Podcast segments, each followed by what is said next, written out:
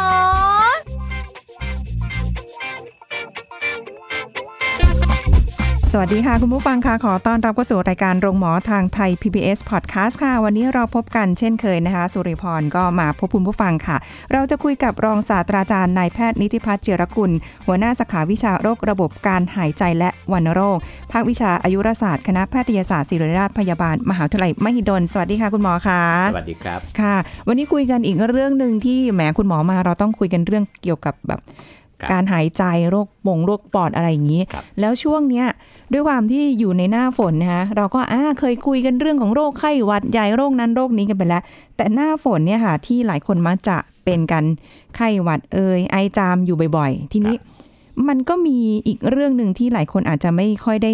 นึกถึงคือเรื่องของโรคปอดติดเชื้อนะคะคุณหมอที่แบบอาจจะทำให้หลายคนน่ะที่ไม่คิดว่าแค่โรคปอดติดเชื้อมันจะถึงขั้นเสียชีวิตได้จริงๆหรือเพราะว่าในแต่ละปีเนี่ยมันก็มีเหตุการณ์แบบนี้เกิดขึ้นแล้วปอดติดเชื้อคืออะไรยังไงเนี่ยเดี๋ยววันนี้ต้องขอความรู้จากคุณหมอด้วยนะคุณหมอคะปอดติดเชื้อนี่คืออะไรทำไมมันถึงเข้าไปติดที่ปอดได้คะก่อนอื่นย้อนไปนิดนึงว่าปีนี้มันอาจจะเป็นสถานการณ์หน้าฝนพิเศษหน่อยก็คือเป็นสถานการณ์หน้าฝนที่เรายังอยู่ในช่วงของการระบาดของโควิดระลอก3นะถ้าย้อนไปปี63เนี่ยเดือนมิถุนายนเนี่ยโควิดระลอก1กำลังจะสงบเพราะฉะนั้น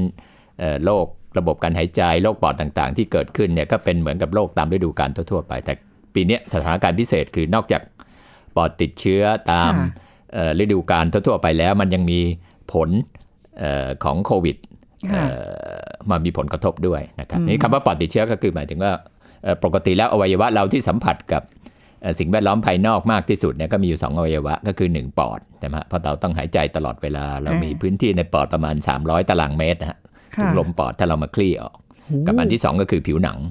นะฮะแต่ผิวหนังเนี่ยการติดเชื้อมันเกิดขึ้นยากเพราะว่ามันระบบมันเป็นระบบเปิดมันมี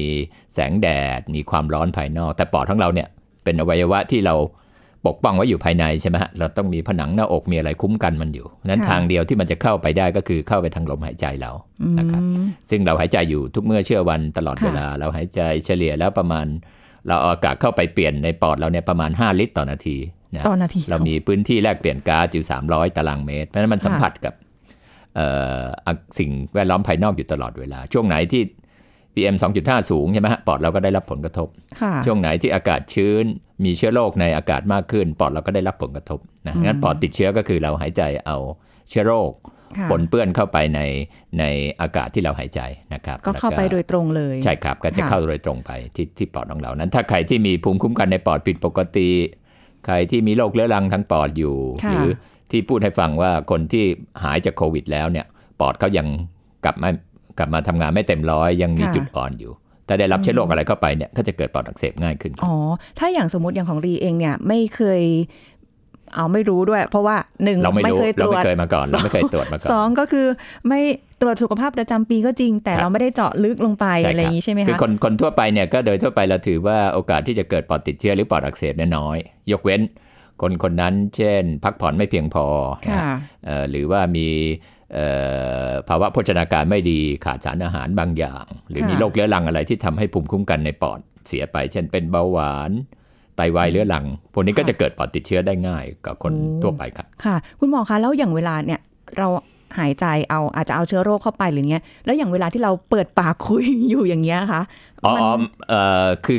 การหายใจนี่เราเชื้อเข้าไปอยู่แล้วการเข้าทางปากทางอะไรเนี่ยไม่ได้เป็นทางหลักคือเข้าไปทางจมูกทางลมหายใจของเรานะครับนั้นก็ขึ้นอยู่กับถ้าย้อนไปดูว่ากลุ่มคนที่เราตอนนี้เราจะให้วัคซีนโควิดใช่ไหมก็คือผู้สูงอายุ7โรคเรื้อรังอันนี้ก็คือกลุ่มคนที่จะเกิดปอดอักเสบง่ายขึ้นอยู่แล้วใช่ไหมก็คือคนอ้วนผู้สูงอายุคนที่เป็นเบาหวานคนที่มีโรคไตเรื้อรังคนที่มีโรคปอดเรื้อรังโรคหัวใจเรื้อรังนะอันนี้คือกลุ่มคนที่จะเกิดปอดอักเสบหรือปอดติดเชื้อเนี่ยได้ง่ายอยู่แล้วรวมทั้งโควิดก็เป็นหนึ่งในเชื้อโรคที่ทำให้เกิดปอดอักเสบในคนของเราโอ้โหแต่โควิดนี้มันแบบว่า เร็วมากนะคะใช่ครับแบบแป๊บเดียวนี่คือที่เห็นในทางสื่อออนไลน์อะไรเงี้ยมีคุณหมอหลายๆท่านอย่างยกตัวอย่างฟิล์มเอ็กซเรย์ขึ้นมาแบบแป๊บเดียวดิขึ้นฟ้าเต็มปอดเลยจริงๆที่เราเห็นเนี่ยเราเป็นแค่ยอดน้ำแข็งเองนะคือจริงๆหมายถึงว่าคนไข้ที่ติดเชื้อหรือเป็นโควิด -19 เนี่ยมีประมาณสัก 30-50% ที่เป็นปอดอักเสบแต่ที่เกิดเห็นรุนแรงที่เราเห็นในที่เอามาแสดงกันเนี่ยมันแค่ไม่ถึง 1% นะยังมีอีกเยอะที่เป็นน้อยแล้วก็เพียงแต่ว่าเราไม่เห็นกันมันก็อะไรทำให้คนอาจจะตระหนกแต่ก็ส่วนหนึ่งก็ดีตรงที่ว่าทำให้คนตื่นตัวว่าโอเคต้องตั้งใจป้องกันมันนะต้องฉีดวัคซีนนะเพราะเราไม่อยากเป็น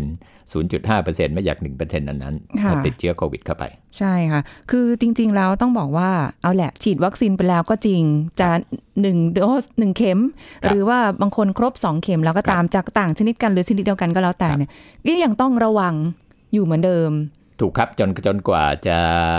คือมันป้องกันตัวเราเองว่าโอเคค่อนข้างมั่นใจว่าถ้าเราฉีดวัคซีน1เข็มถ้าเป็น Astra นะครับหรือว่า2เข็มแล้วไม่ว่าจะเป็นยี่ห้อไหนเนี่ยถ้าเราได้ติดเชื้อโคโรนา2019ไปเนี่ยรับรองว่าโอกาสที่เราจะเป็นปอดอักเสบรุนแรงแบบที่ปอดพังแบบที่เห็นเนี่ยโอกาสน้อยมากๆนะไม่ถึง 1% ค่ะแต่ในแง่ของการป้องกันการติดเชื้อหรือการระบาดเชื้อเนี่ยยังต้องอีกระยะหนึ่งจนกว่าจะมีคนฉีดแบบเราเนี่ยเยอะๆ 50% 70% 80% อะไรขึ้นไปนั้นอย่างที่แน่ๆคือมันป้องกันตัวเราเองว่าไม่ให้เกิดปอดอักเสบรุนแรงเนี่ยอันนี้ค่อนข้างมั่นใจนะครับยกเว้นว่าสายพันธุ์ใหม่ๆที่เข้ามาที่ดื้อเนี่ยก็จะเป็นประเด็นในเชิงวิชาการอีกทีหนึ่งว่าวัคซีนที่เราให้ไปในระยะแรกเนี่ยจะป้องกันสายพันธุ์ที่กลายพันธุ์เยอะๆความรุนแรงมันได้หรือเปล่านั่นเป็นอีกประเด็นในเชิงวิชาการที่กำลังติดตามข้อมูลกันอยู่ครับซึ่งอันนั้นก็ต้องว่ากันเป็นในแล้วแต่กรณีว่ามันจะมีการกลายพันธุ์ไหมยังไงนะคะแต่ว่ามันก็มีข้อสงสัยเหมือนกันค่ะคุณหมอว่าเอ๊ะอย่างถ้าแบบอย่างก่อนแรกๆเลยอะโควิดหรือโรคอะไรก็แล้วแต่ส่วนใหญ่พอบอกเป็นหน้าร้อนเราไม่ค่อยกังวลแต่พอบอกว่าอะหน้าฝนนะเริ่มเข้าสู่ฤดูหนาวนะความกังวลเกี่ยวกับโรคนะคะไม่ว่าจะเป็นโควิดเนี่ยที่ตอนนู้นตอนแรกๆเลยเราก็เริ่มอุ้ยจะไหวไหมจะรับมือได้ไหมหรือแม้กระทั่งอาการปอดติดเชื้อหรืออะไรพวกนี้ทำไมถึงต้องมากังวลอยู่ช่วงหน้าฝนแบบนี้คะก็คือช่วงหน้าฝนตอนที่อากาศชื้นอันที่หนึ่งก็คือจะทำให้ปริมาณเชื้อในอากาศจะเพิ่มจำนวนได้ง่ายขึ้นนะครับ อันที่สองก็คือภูมิต้านทานของคนเราเองก็คือเราจะเป็นไข้หวัดธรรมดาจากไวรัสอะไรได้ง่ายอยู่แล้วระบบการป้องกันตัวเองในระบบการหายใจของมนุษย์ก็จะทำงานได้ไม่ดีในช่วงหน้าชื้นนะความชื้นนั้นจะทำให้มีผลต่อระบบภูมิคุ้มกันในปอดของเรานั้นตอนไม่มีโควิดหน้าฝนเราก็จะมาแล้วใช่ไหมฮะก็คือไข้หวัดใหญ่นะฮะถ้าเป็นเด็กหรือผู้ใหญ่ก็จะเป็นเชื้อไวรัสที่เราเรียกว่า RSV หรือ Respiratory Syncytial Virus ก็คือเชื้อที่ทำให้ไข้หวัดอยู่ปกติละนี่ตัวโคโรนาเนี่ยก็เป็นตัวที่ปกติก็ทำให้เกิดไข้หวัดคล้ายไข้หวัดใหญ่อยู่แล้วแต่มันเป็นสายพันธุ์อื่นๆแต่ตอนนี้เรามีโคโรนา2019ที่ทำให้เกิดไข้หวัดรุนแรงปอดอักเสบรุนแรงแทรกเข้ามานี่พอเกิดไวรัสไม่ว่าจะเป็นRSV ไวรัสไข้หวัดใหญ่ไวรัสโคโรนาเนี่ยก็จะตามมาด้วยเชื้อแบคทีเรียจะแทรกซ้อนเข้าไปเพราะไวรัสพวกนี้จะไปทำลายเยื่อบุต่างๆของเราทำให้เกิดแผลเป็นเกิดช่องทางที่เชื้อแบคทีเรียจะตามเข้าไปพอเชื้อแบคทีเรียเข้าไปคราวนี้มันก็จะเกิดเป็นปอดอักเสบติดเชื้อแบคทีเรียอย่างที่เราเห็นกันในข่าวที่ประจวบคีรีขันธ์หรือที่อะไรที่มีการเสียชีวิตจากปอดติดเชื้อปอดอักเสบช่วงนี้ทั้งคนที่เคยเป็นโควิดมาก่อนหรือไม่เป็นโควิดมาก่อนก็จะเป็นในช่วงประเทศไทยก็อยู่ในช่วงตั้งแต่เริ่มเข้าหน้าฝนนะฮะไปจนหมดฤดูฝนแล้วก็จะมีอีกช่วงหนึ่งก็คือตอนเริ่มเข้าหน้าหนาวใหม่ๆแถวๆปลายปีอันนั้นก็จะเป็น2ระลอกที่เราจะพบกับปัญหาเรื่องของปอดติดเชื้อเป็นประจำอยู่แล้วนะฮะไม่ใช่เพียงแต่ว่าพอมันมีโควิดเข้ามาด้วยเนี่ยมันทำให้รุนแรงขึ้นแล้วก็มีความซับซ้อนมากขึ้นครับฟังแบบนี้แล้วมันก็เหมือนกับว่าเหมือนเราเพิ่มเขาเรียกอะไรนะเขาที่เขาพูดกันบอกว่าอีกหน่อยนะเดี๋ยวโควิด19นี้ก็จะเป็นโรคประจำถิ่นไปแล้วคือก็จะเป็นเชื้อประจำถิ่นเป็นทุกปีแหละเดี๋ยวก็มีมาทุกปีแหละมันก็กลายเป็นว่าอ้าวนอกจากจะกลัวเรื่องไข้หวัดใหญ่แล้วเชื้อไวรัสอื่นๆ RSV แล้วหรืออะไรอย่างเงี้ยยังมีโควิดในอนาคตที่เพิ่มแต่เชื่อว่าคือโดยธรรมชาติเชื้อพวกเนี้ยมันจะปรับสมดุลของมันเองคือหมายถึงว่ามันจะไม่ได้แบบมีตัวใหม่แล้วมันก็จะกลายเป็นความรุนแรงมันหมายถึงว่าการปอดติดเชื้อมันจะกลายเป็น 100% 125สุดท้ายเชื้อมันจะคุมกันเองฮะก็คือหมายถึงว่า เช่นถ้ามีโควิดเข้ามาอันนั้นไข้หวัดใหญ่ปีนี้เราสันนิษฐานว่าไข้หวัดจะลดลงปีที่แล้วก็เห็นชัดเจนนะฮะไข้หวัดใหญ่ลดลง RSV ก็อาจจะลดลงเลยคือมันจะไม่บวกกันไม่มีที่สิ้นสุดอ่ะคือพอมีตัวใหม่เข้ามาในระบบการหายใจของมนุษย์เนี่ยมันก็จะทำให้ตัวเก่าลดพื้นที่ของตัวเก่าลงมาแย่งพื้นที่กันนิดนึงถูกครับปีที่แล้วเนี่ยชัดเจนข้อมูลไข้หวัดใหญ่ลดลงจำได้ว่าเพิ่งเคยได้ฉีดวัคซีนไข้หวัดใหญ่ไปครั้งเดียวเองค่ะปีนี้จริงๆต้องฉีดแล้วนะต้องฉีดแล้วปีนี้ต้องฉีดแล้วแล้วก็เราเริ่มระดมฉีดไปในช่วงที่ว่างระหว่างรอวัคซีนโควิดหรือใครระหว่าง2เข็มของโควิดเนี่ยสามารถฉีดวัคซีนไข้หวัดใหญ่แทรกเข้าไปได้อ๋องั้นขอเนี่ยถามคุณหมอเพิ่มเติมพอดีว่ายังไม่ได้ฉีดวัคซีนไข้หวัดใหญ่นะคะแล้วก็แต่ว่าฉีดวัคซีนของโควิด -19 เนี่ยไปแล้ว2เข็มเรียบร้อยอย่างเงี้ยฉีดเมื่อประมาณวันที่31พฤษภาคมแล้วอย่างเงี้ยดีสามารถไปฉีดไข้หวัดอ๋อฉีดได้เลยก็คือจริงๆถ้าจำเป็นจริงๆเนี่ยเราสามารถให้ฉีดวันเดียวกันอย่างได้นะแต่โดยทั่วไปถ้ารอได้เราก็จะให้ห่างกันประมาณ2สัปดาห์เพื่อให้เวลามันเกิดเนื่องจากวัคซีนโควิดมันเป็นวัคซีนใหม่มันอาจจะมีผลข้างเคียงไปได้ถึงอย่างน้อย2สัปดาห์นั้นถ้าทิ้งช่วงกันเนี่ยก็จะทิ้งช่วงกันประมาณ2สัปดาห์แต่ถ้าจำเป็นก็สามารถฉีดซ้อนกันได้เลยเมื่อวันพฤหัสที่แล้วหมอตรวจคนไข้หลายคนก็มีหลายคนที่จังหวะจะได้วัคซีนโควิดพอดีแล้วก็จังหวะวัคซีนไข้หวัดใหญ่ที่ฉีดปีที่แล้วกำลังจะหมดฤทธิ์พอดีหมอก็ให้ฉีดคู่กันไปหรือห่างกันแค่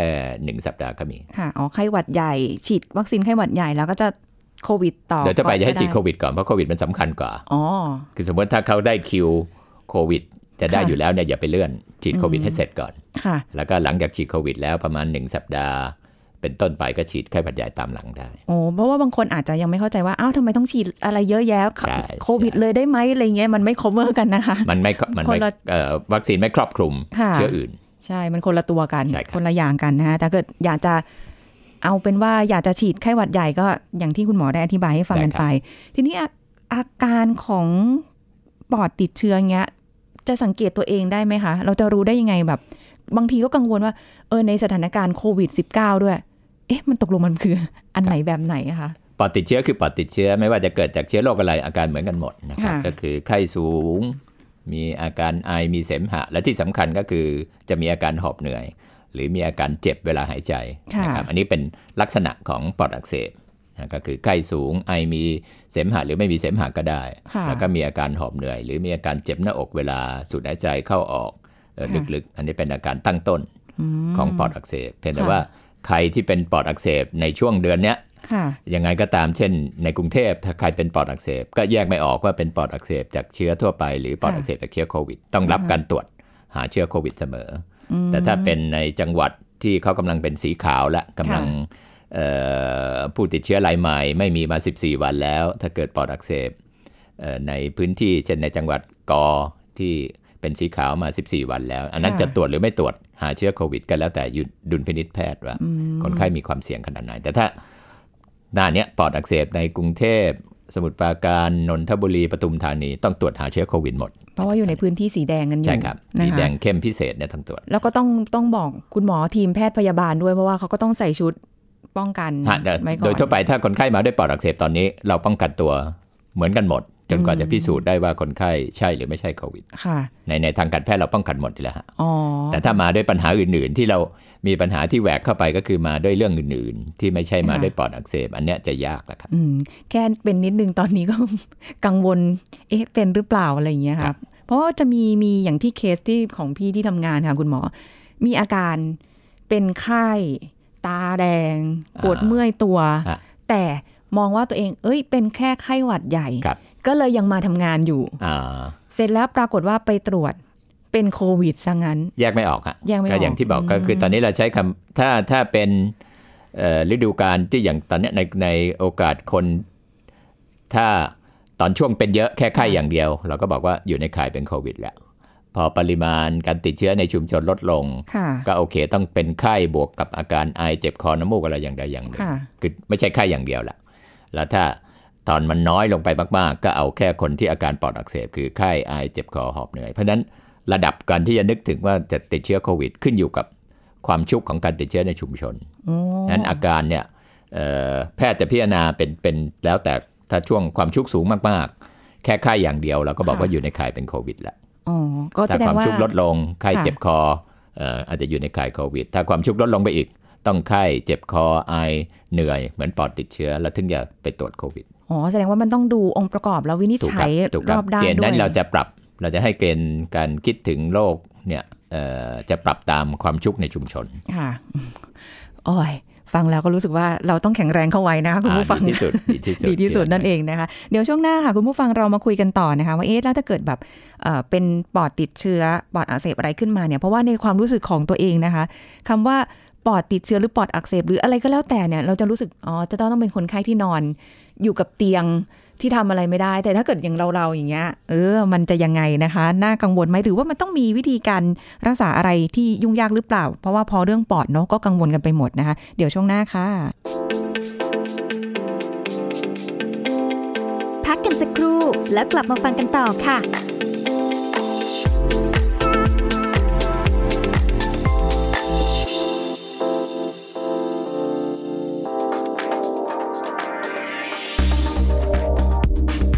คุณผู้ฟังครับในช่วงที่ผ่านมาประเทศไทยพบหญิงตั้งครรภ์ติดเชื้อโควิด -19 โดยส่วนใหญ่ร้อยละ 81.5 ติดเชื้อในไตรมาสสุดท้ายของการตั้งครรภ์นะครับและก็มีโอกาสเสี่ยงที่โรคจะรุนแรงกว่าคนทั่วไปดังนั้นนะครับการนัดหมายตรวจครรภ์กรณีตั้งครรภ์ในช่วงไตรมาสแรกและไตรมาสที่2โดยไม่มีการนัดตรวจพิเศษอื่นๆสามารถโทรติดต่อขอเลื่อนนัดตรวจครรภ์ออกไปตามความเหมาะสมนะครับส่วนในรายที่อายุครรภ์32 สัปดาห์เป็นต้นไปและในรายที่เป็นกลุ่มครรภ์เสี่ยงสูงมีโรคร่วมด้วยได้แก่โรคความดันโลหิตสูงเบาหวานไทรอยด์หัวใจหอบหืดปอดเรื้อรังไตและภูมิต้านทานผิดปกติควรไปฝากครรภ์ตามแพทย์นัดทุกครั้งโดยมีการนัดเวลาล่วงหน้าเพื่อลดระยะเวลาอยู่ในโรงพยาบาลให้สั้นที่สุดหลีกเลี่ยงการเดินทางโดยระบบขนส่งสาธารณะแนะนำให้มีผู้ติดตามไม่เกิน1คนและสวมหน้ากากอนามัยตลอดเวลาที่ออกนอกบ้านพกเจลแอลกอฮอล์ติดตัวเพื่อล้างมือให้สะอาดเป็นประจ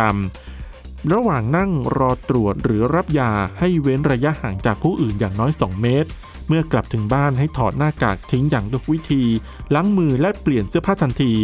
สังเกตอาการผิดปกติของการตั้งครรภ์เช่นบวมลูกดิ้นน้อยลงมีเลือดออกทางช่องคลอดเจ็บคันน้ำเดิม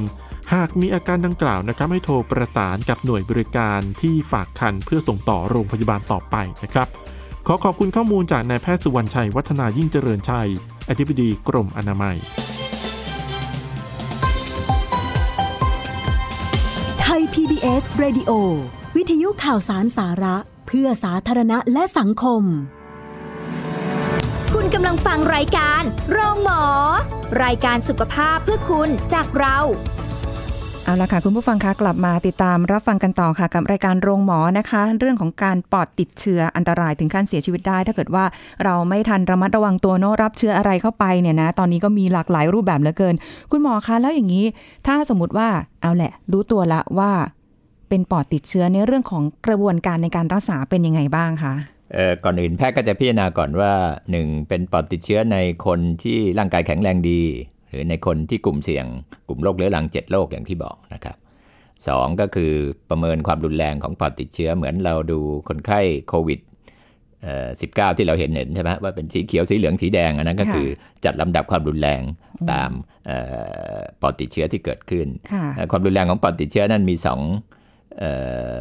แง่มุมที่เราต้องพิจารณาอันที่1ก็คือผลกระทบต่อการแลกเปลี่ยนก๊าซนะครับก็คือใครที่ปอดอักเสบแล้วปอดติดเชื้อแล้วเนี่ยมีอาการหายใจเร็วนะฮะอัตราการหายใจเกิน24ครั้งขึ้นไปใครที่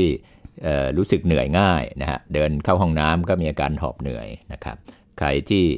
ถ้าเข้าโรงพยาบาลแล้วเราดูเอ็กซเรย์แล้วฝ้าในปอดมันเป็นเยอะนะครับอันนี้ก็จะเป็นอยู่ในข่ายที่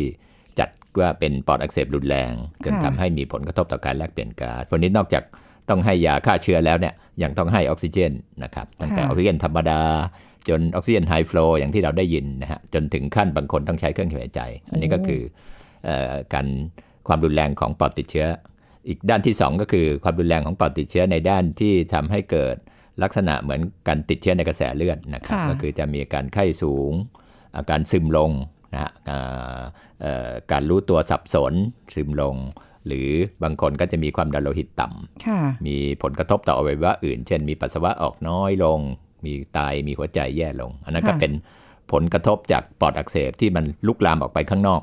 ปอดแหละ ออกไปในอวัยวะอื่นๆนั้นทางการแพทย์เราจะพิจารณา2ส่วนนะครับว่าใครที่ปอดติดเชื้อแล้วเนี่ยมีความรุนแรงของโรคใน2แง่มุมนี้อย่างไรเพราะว่าอย่างที่ความทรงจำที่แบบว่ารู้สึกได้เลยว่าถ้าคนอย่างผู้ป่วยนอนติดเตียงอย่างเงี้ยอย่างคุณพ่ออย่างเงี้ยค่ะที่เคยนอนติดเตียงแล้วพอคุณหมอบอกว่าเอ้ยปอดติดเชื้อนะหรือว่าอะไรเงี้ยปุ๊บเราก็จะเริ่มมีความกังวลแล้วก็คือเป็นแบบเรื่องของกลุ่มคนที่ต้นทุนสุขภาพไม่ดีเนี่ยเวลาเกิดปอดติดเชื้อแล้วจะมีความรุนแรงง่ายค่ะก็ทำให้อวัยวะอย่างอื่นมันล้มเหลวตามมาถูกต้องครับเขาถึงว่าต้องกังวลกับคำว่าปอดติดเชื้อเวลาที่แบบสำหรับคนที่กลุ่มโรคเรื้อรัง7โรคอย่างที่เราเป็นเป้าหมายการฉีดวัคซีนไข้หวัดใหญ่หรือเป้าหมายการฉีดวัคซีนโควิดคือกลุ่มคนที่ถ้าเกิดปอดอักเสบแล้วเขาจะรุนแรงง่ายอย่างนี้เรียกว่าเป็นภาวะแทรกซ้อนได้ไหมคะหรือว่ามันไม่ใช่เราบอกว่าคนที่เป็นปอดอักเสบรุนแรงจะคือคนประเภทไหนบ้างคนแข็งแรงก็เป็นได้แต่โอกาสน้อยแต่คนที่มีต้นทุนสุขภาพไม่ดีเนี่ยเวลาเกิดปอดอักเสบจะเกิดรุนแรงได้มากขึ้นส่วนการแทรกซ้อนเนี่ยจะเป็นหลังจากพอเขาเกิดปอดอักเสบรุนแรงแล้วจะตามมาด้วยอาการแทรกซ้อนเช่นไตวายหัวใจวายเส้นเลือดในสมองสมองขาดเลือดอันนั้นเป็นผลแทรกซ้อนอีกทีหนึ่งหลังจากปอดอักเสบรุนแรงเอาแล้วอย่างนี้เราจะต้องดูแลอะไรยังไงได้บ้างคะก็คือถ้าเป็นกลุ่มคนที่มีโรคเรื้อรังอย่างที่ว่าอยู่แล้วแล้วมีอาการสงสัยปอดอักเสบเช่นมีไข้ขึ้นมาใหม่ซึมลงอยู่หายใจเหนื่อยอันนี้ก็คงต้องรีบพบแพทย์อย่างเดียวละครับไม่มีวิธีอื่นเลยแต่ถ้าเป็นคนที่ร่างกายแข็งแรงดีเรามีไข้สูงปวดเมื่อยตามตัว เหมือนกับเป็นอาการไข้หวัดใหญ่แต่ถ้ายังไม่มีอาการหอบเหนื่อยยังไม่มีอาการวิงเวียนศีรษะซึมลงไม่ค่อยอยากเคลื่อนไหวไม่ค่อยอยากกินอันนี้ก็รักษาตัวเองอยู่ที่บ้านได้ทานน้ำเยอะๆพักผ่อนให้เพียงพอทานยาลดไข้แต่ถ้า48ชั่วโมงไข้ไม่ลง48ชั่วโมงภายใน48ชั่วโมงที่สังเกตอาการอยู่ที่บ้านนั้นมีอาการหอบเหนื่อยรู้สึกเวียนศีรษะทานอาหารไม่ค่อยได้อันนี้ก็ควรจะต้องพบแพทย์ก่อนอันนี้เป็นวิธีการดูแลตัวเองขั้นต้นก่อนที่เราอยู่ในข่ายที่จะเกิดปอดติดเชื้อขึ้นได้ครับแล้วถ้าอย่างในกรณีอย่างของลีเนี่ยค่ะคเราไม่มีอาการหรืออะไรพวกนี้แหละแต่ว่าก็ต้องระวังตัวเองใช่ไหมเพราะว่าอันนั้นก็คือได้แค่คอยพักผ่อนให้เพียงพอหลีกเลี่ยงการอยู่ในที่ชุมชนที่อาจจะมีใครเป็นมีการติดเชื้อแล้วก็จะแพร่มาให้เราได้ง่ายนะแล้วก็อันนั้นก็คือแล้วก็สังเกตอาการว่าตัวเองอยู่ในข่ายที่จะเกิดปอดติดเชื้อหรือยังซึ่งเพราะว่าใครมีอาการปอดติดเชื้อเราไม่รู้ได้เพราะมันไม่ได้ขึ้นมาแสดงให้เราเห็นอะไรอย่างเงี้ยเนาะหรือเขาอาจจะไม่เป็นปอดติดเชื้อเขาอาจจะติดเชื้อในระบบการหายใจอยู่ในจมูกในหลอดลมแต่พอเชื้อนั้นถ้าเข้ามาตัวเราอาจจะกลายเป็นปอดติดเชื้อได้อย่างที่บอกภูมิต้านทานของแต่ละคนหลังจากหายใจเอาอากาศที่มีเชื้อโรคเข้าไปบอกไม่ได้ว่าใครจะเป็นแค่การติดเชื้อในจมูกในคอในหลอดลมใครที่จะติดเชื้อลึกลงไปจนถึงปอดอันนี้เราบอกไม่ได้ขึ้นอยู่กับแต่ละคน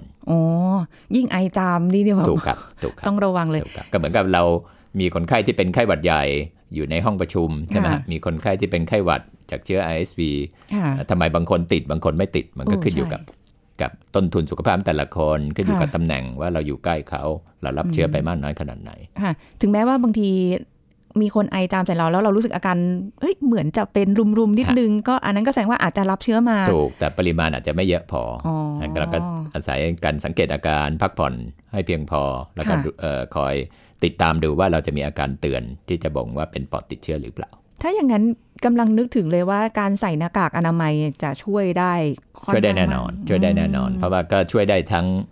ไข้หวัดใหญ่ช่วยได้ทั้งไข้หวัดธรรมดาเชื้อ RSV แล้วก็ช่วยได้ทั้งโคโรนา2019หรือโควิดอย่างนี้แสดงว่าต่อให้โควิดต่อไปในอนาคตน่ะมันจะกลายเป็นโรคประจำถิ่นก็เถอะแต่ถ้ายังสามารถใส่หน้ากากอนามัยกันต่อไปได้ถูกในที่ชุมชนหรือในสภาพปิดอย่างประเทศอังกฤษที่ฉีดวัคซีนครบ2เข็มแล้ว 60-70% การเข้าไปอยู่ในห้องประชุมในที่ที่เราไม่รู้หัวนอนปลายเท้าของใครมาจากไหนเนี่ยก็ต้องใส่หน้ากากแต่ถ้าอยู่ในที่โล่งใช่ไหมอย่างเราเห็นในสนามฟุตบอลเข้าไปในจำนวนคนน้อยๆก็สามารถถอดหน้ากากได้แต่ถ้าไปยืนอยู่บนอัฐจันทร์คนแน่นๆก็ยังต้องใส่หน้ากากอยู่ดีก็คือการระมัดระวังป้องกันดีกว่าถูกครับที่จะมาแบบว่าจนกว่าเราจะปลอดจากเรื่องของโควิดคือโควิดกลายไปเป็นไวรัสตามฤดูกาลเหมือนไข้หวัดใหญ่เหมือน RSV แล้วนั้นเราอาจจะลดการใส่หน้ากากในบางพื้นที่ได้ค่ะเพราะก็เชื่อว่าบางคนอาจจะรู้สึกว่าเมื่อไหร่มันจะหมดแต่ที่แน่ๆคือถ้าใครเป็นหวัดคนนั้นต้องใส่ก่อนแต่คนที่ไม่เป็นหวัด จะใส่หรือไม่ใส่เนี่ยมันขึ้นอยู่กับว่าสถานการณ์การระบาดในพื้นที่นั้นๆมันก็เหมือนกับเมื่อก่อนเนาะที่ยังไม่มีโควิด-19 เข้ามานี่คนเป็นหวัดไม่ใส่นะคะใช่ครับคือประเทศไทยเราต่อไปเราจะต้องทำเหมือนญี่ปุ่นก็คือคนญี่ปุ่นนั้นมีพฤติกรรมสุขภาพที่ดีมากคือถ้าเป็นหวัดแต่เขาจำเป็นต้องไปทำงานเขาก็จะคาดหน้ากากไปตลอดอ๋อแบบนี้นี่เองเดี๋ยวเราต้องปรับเปลี่ยนแหละ New Normal แล้วก็ New Normal กันยาวๆนะคะอันนี้นี่คุยกันถึงเรื่องของปอดติดเชื้อที่ทำให้เราหลายคนได้เข้าใจกันมากยิ่งขึ้นว่ามันคืออะไรนะวันนี้ขอบคุณคุณหมอด้วยค่ะเดี๋ยวพบกันใหม่ขอบคุณค่ะสวัสดีค่ะคุณผู้ฟังคะหมดเวลาแล้วกับรายการโรงหมอพอดแคสต์นะคะทาง ThaiPBS Podcast เราจะพบกันใหม่ครั้งหน้าค่ะสวัสดีค่ะแชร์พูดบอกต่อกับรายการโรงหมอได้ทุกช่องทางออนไลน์เว็บไซต์ www.thaipbspodcast.com แอปพลิเคชัน ThaiPBS Podcast Facebook Twitter Instagram ThaiPBS Podcastและฟังได้มากขึ้นกับพอดแคสต์โรงหมอที่ Apple, Google, Spotify, Soundcloud และ Podbean ทุกเรื่องทุกโรคบอกรายการ